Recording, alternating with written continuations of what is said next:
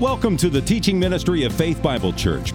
We pray as you listen to the following message, you will be encouraged and equipped to passionately pursue Christ. For more information, please visit our website at fbcevansville.com. Good morning, guys. Thank you for being with us this morning. We're going to continue on um, in our ACE class of beautiful feet. We are on, what week is this now? Seven, eight? I think it's seven. Hopefully, this means no one's been counting, which means it hasn't been too bad. If you've been counting away the weeks, okay, there's only 13 weeks. That means there's only this many left. But I'm very excited to be with you guys. And I, I uh, was trying to, by contrast, you know, make things look a little more pleasing to the eyes up here. So I have the strapping young fellow up here helping me this morning. This, this morning, we're going to be working on uh, another gospel tool. Uh, so, the first five weeks, we spent our time filling our hearts, filling our minds with the gospel, uh, preparing, you know, head, heart, hands, preparing ourselves uh, for hopefully having beautiful feet. Um, and now it's time to continue to work on the hands side of this, that you need to have some formal training, a little bit of development, so that as God provides opportunities and the Spirit leads, you feel a little bit more in a better spot to be able to serve. Obviously, God uses us in our weakness. We're not talking about, you know, having confidence in ourselves and that we've got it all together and that things will go well because you feel well trained. By no means is that the case, right? It was not the case with the apostles. It will not be with us. But Christ did not leave the apostles as he found them. Men took note that they were untrained and unschooled men, but that is not how Christ left them when he ascended. They had three years, all hands on deck training, right? And in those three years, there was some very practical, helpful instruction that Christ gave them in many ways uh, to prepare them for their ministry. And so it's good for us as well. Um, there's, there's nothing overly pragmatic or wrong for us to prepare ourselves, to be ready to give a defense for the hope that is within us. Uh, so this Sunday, uh, we're going to be working on something that has maybe be maybe been one of the most influential tools um, for me as as a growing believer and, and, and laborer in Christ. Years on staff with campus ministry, and it's this right here. One of the most useful tools you may have in sharing the gospel is this. Anybody see what this is? It's just a napkin, right? Um, on the back of a napkin, I have probably shared the gospel more times with friends and people I love than on any other surface I can think of. And on the back of a napkin, which of course this morning we're talking about the bridge diagram, on the back of a napkin is the perfect opportunity because many times it's when you're sitting down breaking bread, getting a bite to eat, whatever it might be, that you get an opportunity to share with someone that you know and love. And so we're going to be working on that diagram, a small story about the power of that um, someone shared their story with me. They uh, were on the way to Walmart one time, and a friend called them whose car had broke down. So they gave him a ride, and they were going to give him a ride home. They're like, "Hey, I'm going to Walmart anyways. Why don't you just come with me?"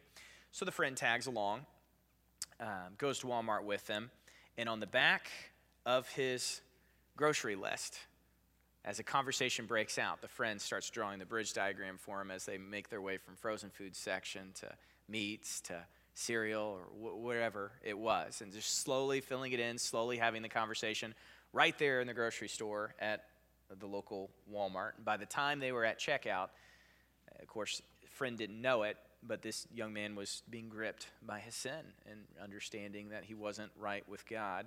And by the next morning, with that little illustration on the back of his Walmart shopping list, um, not because of the illustration being great, not because of the person who illustrated it being great, but because of the power of the Word of God and God calling him, he came to Christ. It's so simple, it's so profound all at the same time. So, this morning we're going to work on the bridge diagram. Last week we talked about uh, using our personal testimonies, the power of the personal testimony, and even the ability to customize that. Um, the bridge diagram, hopefully, I have found in many ways to be one of the most clear, concise, Christ centered ways to share the gospel. So we're going to work on that this morning. Um, thanks for joining me, buddy. Uh, he's going to be playing the role of um, my, my friend that getting an opportunity to share the gospel with. Um, so these are by no means your answers, but the answers that you've heard over the years from others, right? We don't want everybody walking away thinking, oh my goodness, does this guy know the Lord? Um, but just the answers you've heard over the years are the answers that um, you thought many times over the years as you're answering these questions. Um, all right, and apologies in advance. I'm trying to use technology so you guys can follow along. Uh, if you got one of the little pass outs, by the way, I'd encourage you to get one. You guys are going to have an opportunity to flex these muscles yourselves here in a little bit. So I'm just going to kind of walk through it a little bit. Feel free to take notes. Obviously, you can draw it one time on one side, flip it over on the back side, and then practice with whoever you're next to, you know, later. Um, hoping to have, you know, five to 10 minutes for each of y'all to, to be able to do that yourselves back and forth. Uh, so I'm just going to walk through it one time. So if you want to take notes, practice through along as we go and then you guys are going to have opportunities to do so yourself. Um, a lot of times, what I have found to be a helpful segue to this, of course, there's many ways you're going to find yourself in the situation where you're getting an opportunity to share the bridge diagram with somebody. But one of the most helpful segues for me over the years has been when you're in a spiritual conversation, one way or the other, a lot of times there ends up just being a mass amount of confusion for the individual, where it's just, you know, well, there's just, there's just so much in the Word of God. Even the lady at the well, you think of the lady at the well at John 4, she goes, Well, you know, I mean, who, who, who knows to say what? When the Messiah comes, he'll sort it all out, right? And you get that a lot where someone will just kind of dismissively move this along. Well, there's just too much in the Bible to really understand what it all means or what it's really all about or how you're supposed to be right with God. Um, we just don't have time for that. Um, and that right there is a perfect opportunity, actually, for the bridge diagram. Often, I have really enjoyed, I, I stole this from somebody else, I'm sure, um, that if, if you could ask them if there is one verse in the Bible that would actually make the entire gospel, what it means to be right with God, or what God is communicating, everything in Scripture, clear, and just one verse of the Bible kind of summarizes it pretty well, would that one verse be helpful to you? If you could understand in one verse how to be right with God, would that one verse be helpful to you?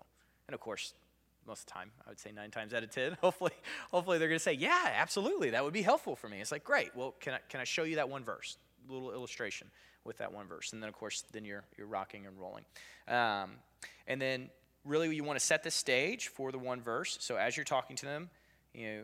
First and foremost, you want to talk to them about, okay, well, really, what the whole Bible is talking about is that we are made to have a relationship with God. That man, Forgive me for my terrible handwriting. That's the one flaw in this morning. You're going to have to deal with my terrible handwriting.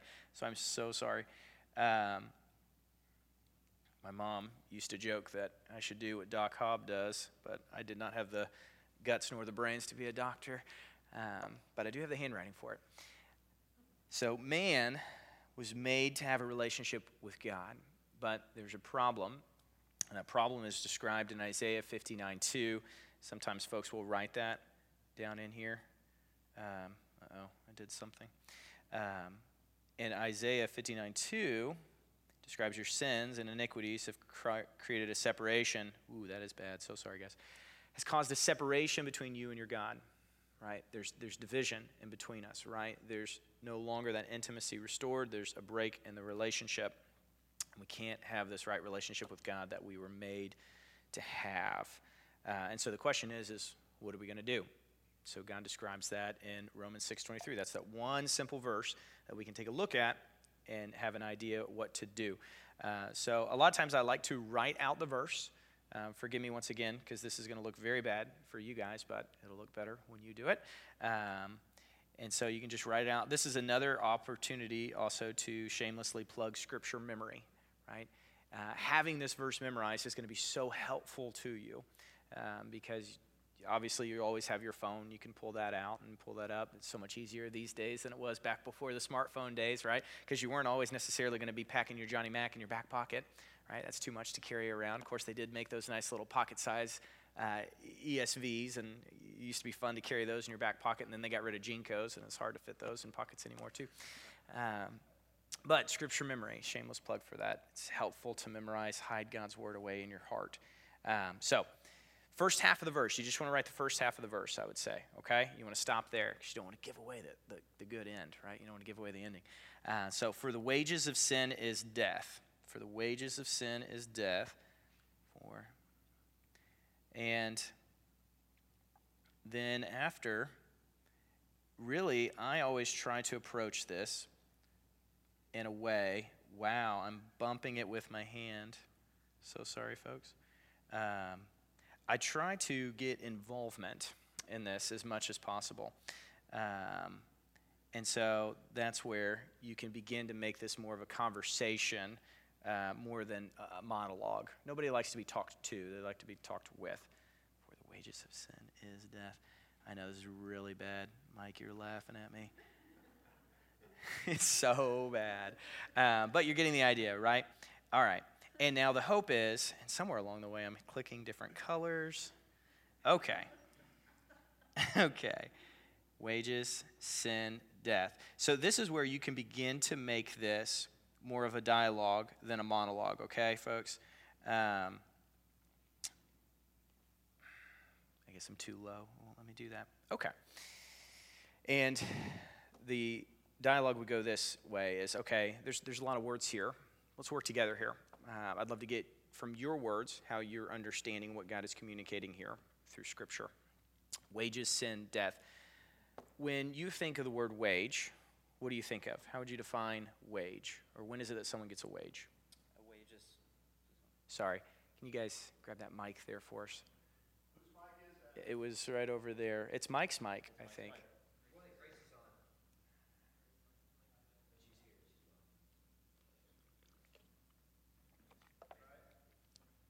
it on? Hello? Yes? Yes? Yes? I didn't prepare them well. This is my fault, not theirs. I can yell if I have to. Well, once you say it, I'll repeat it. They'll keep working. Okay. Uh, you asked me. Can you get your dad's mic? Yes. Oh! It sounded like it was on.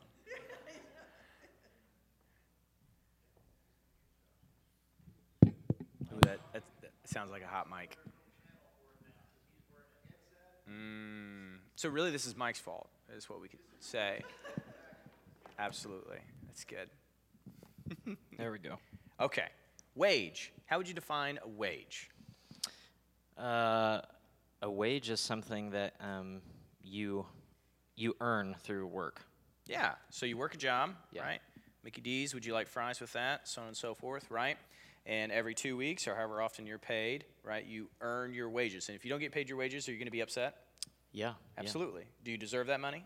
I do. Yeah, you worked hard for that money, mm-hmm. right? If you don't get paid, you're going to quit that job, right? I'm not going to keep doing that job because I earned that money. So a wage, absolutely. I think that's a great definition. A wage is something you earn. What about sin? How would you define sin? That one may be hmm. more tricky. Sin is doing bad things. Bad things. Yeah. Okay. Things that are morally wrong. There's some morality here. Absolutely.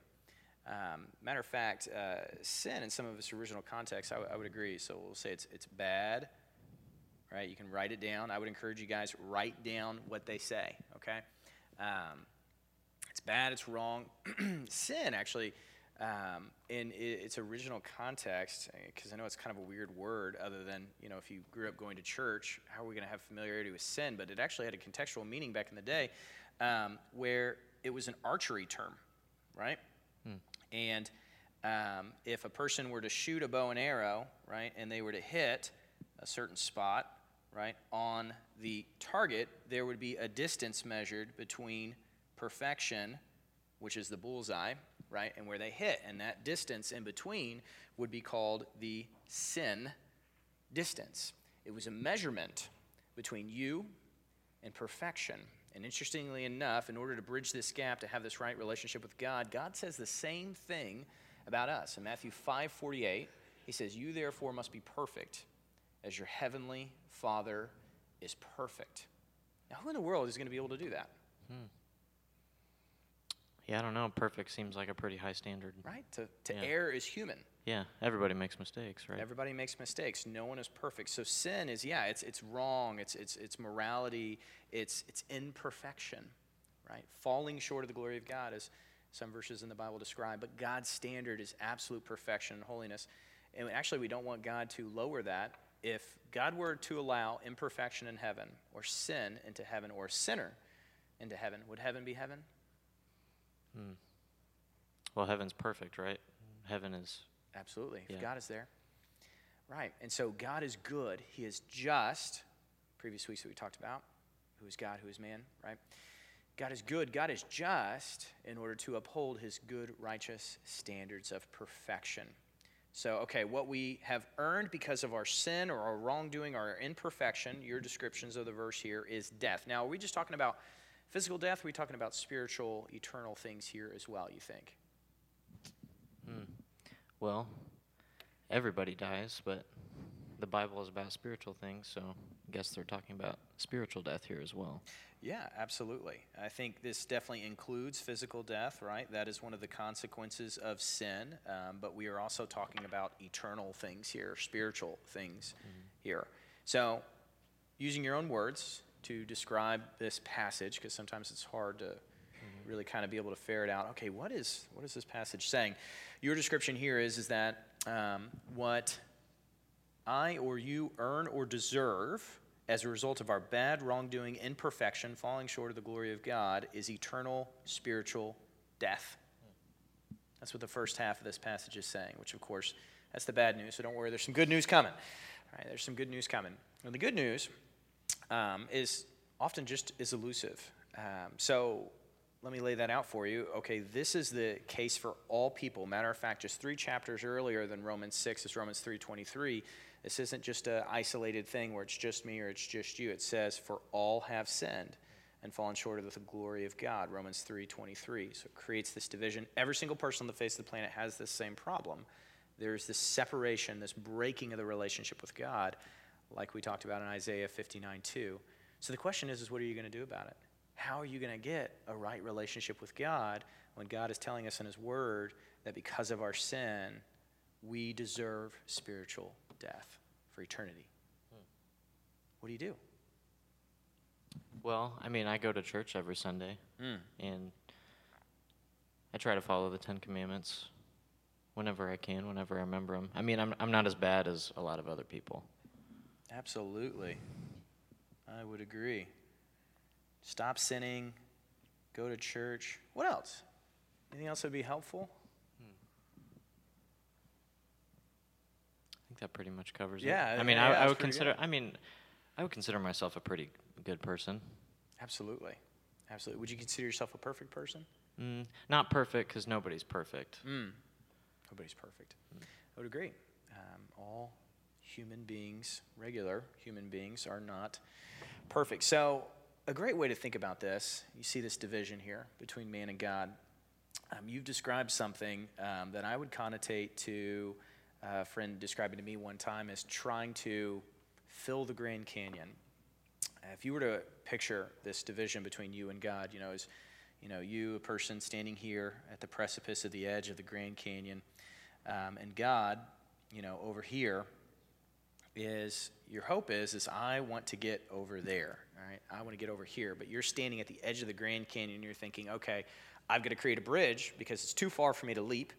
It's too far for me to get there on my own, so I got to get there. And you start looking behind you. You're like, you know, there's a lot of rocks back here, so I'm just going to grab these rocks and I'm going to throw them in there, and I'm going to hopefully fill it up so that I can then walk across and get over to God.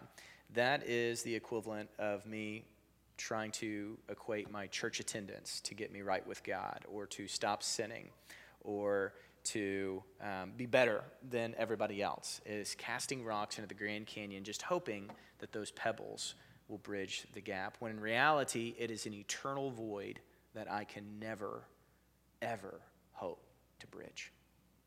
And that's what God is saying here in His Word is that for the wages of sin is death, and all have sinned and fallen short of the glory of God what I deserve because of my sin, even if I were to sin just one time, even if I were to stop sinning perfectly forever in the future, it doesn't take care of the sin I've done before in the past. I'm now imperfect, and I cannot have that right relationship with God. And so I, along with you, am like a man sitting at the edge of the Grand Canyon casting pebbles, hoping and wishing that I could get to the other side, and it'll never come to be. It'll never come to be. But there is good news. And the good news is the second half of the verse, so we won't leave you, we won't leave you hanging any longer. Everybody's going to get to enjoy my fantastic handwriting again.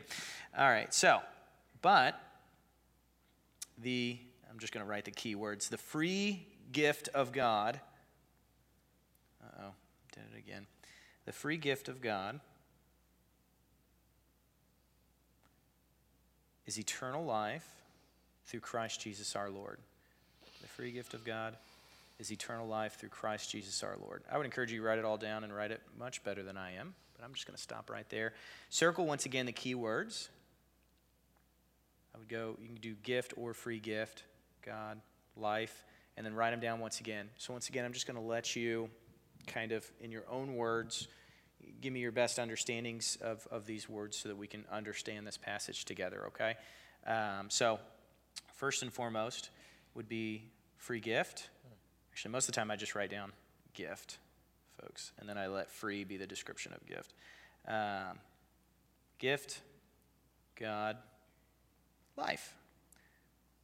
Now, if you'll notice, a lot of times I'll point this out to him, um, or, well, I'll point him out to him later. How would you describe a gift? What is a gift? A gift is something you receive from another person. Mm, it's received. I like that. You get it at your birthday. Yeah. Do you, you deserve your gifts on your birthday? Careful. You ask this to your qu- kids. I mean, you know, is they're- my birthday. They're going to be a very different question. Is your birthday today? No. Oh, I thought you were saying it was your I- I was birthday. just I was about to be so excited for you. Okay. Keeping up the. Okay, know. keeping it real. Yeah. Oh, okay, throwing, throwing me off. And, um, yeah, it's something you receive. Uh, even the, va- the verse itself there, actually, you see that, it describes the word gift. Free gift. It's free, right? So a gift isn't something we earn or deserve, it's freely given, freely received. Interesting. Hmm. You notice that's kind of the opposite of the one on the other side, right next to it there with Yeah. wages? What about God? How would you describe God? Hmm. That's a big question. That's a big question. You can see how this illustration, by the way, can lead you on many rabbit trails, so you have to be careful with your timing. Hmm. Uh, God's supposed to be the creator of the universe, right? Absolutely, creator. I like that. What else?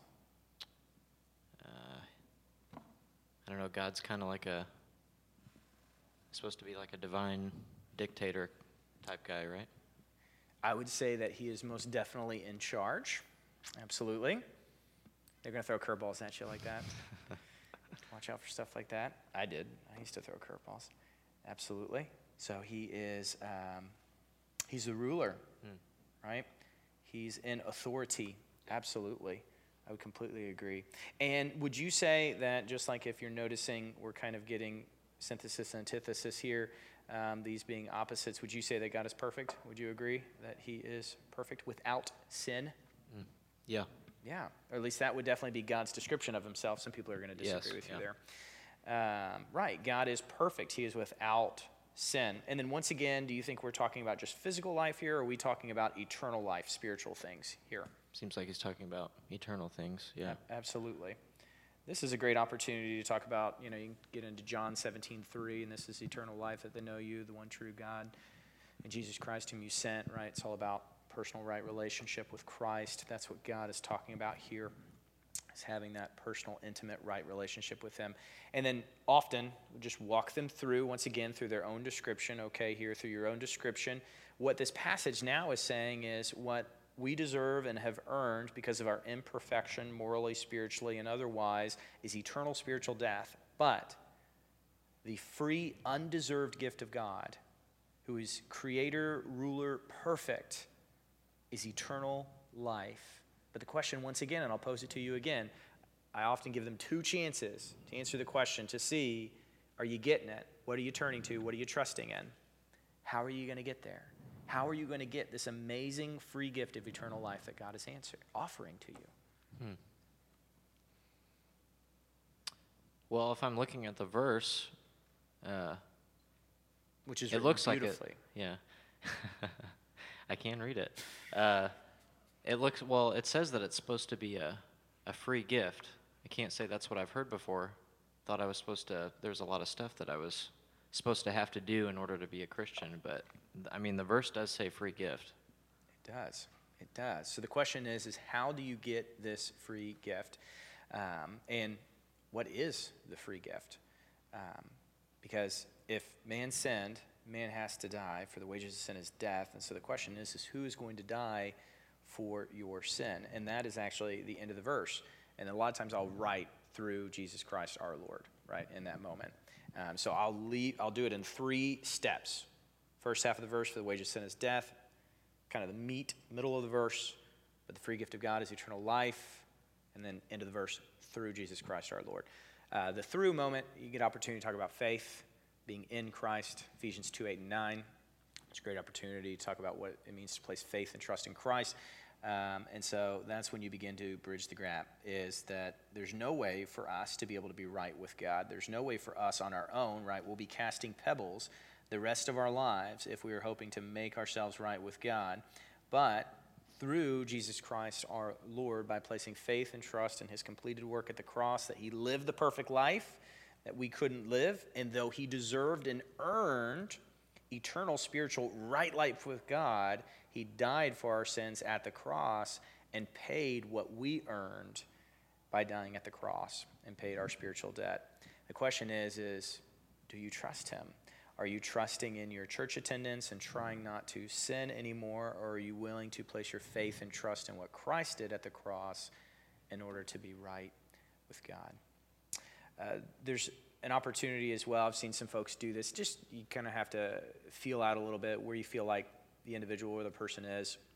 There's a there's an opportunity to challenge. There's an opportunity to evaluate. Okay, where's someone at? So I've seen someone, some folks at times do like kind of a, a spiritual temperature gauge. You know, one, two, three, four would you say that you know one this is something that's you know of no interest to you whatsoever? I've just tolerated this conversation just because i'm a polite great human being.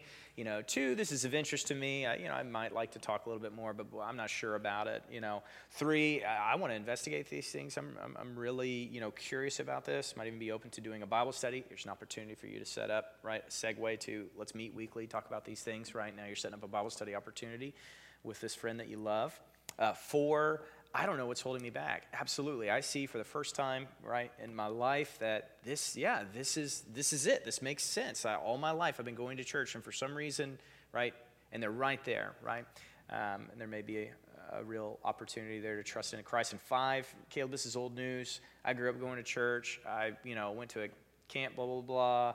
I, you know, there was a period of time where I saw my sin, understood that I wasn't, you know, right with God, trusted in Christ. This is how my life is looked. You're right. They got a clear testimony. This person is a believer.